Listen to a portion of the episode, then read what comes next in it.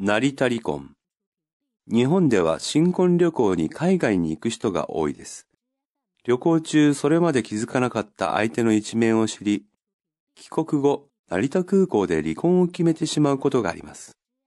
これを成田離婚と言います。女性が男性に対し失望するケースが多いのです。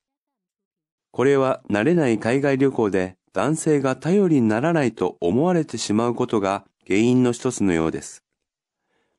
結婚前に海外旅行の経験があるのは圧倒的に女性が多いのです。男性は新婚旅行が初めての海外旅行というケースが少なくありません。海外渡航経験の少ない男性は言葉の通じなく慣れない土地で乗り物の切符を買うのにさえ戸惑い、様々な場面で困ったり失敗したりしています。女性はそんな男性の頼りなさに失望し、些細なことから大喧嘩に発展することもあります。そして、新婚旅行が終わる頃には離婚を決めてしまうのでしょう。気がつく。ケース。頼り。戸惑う。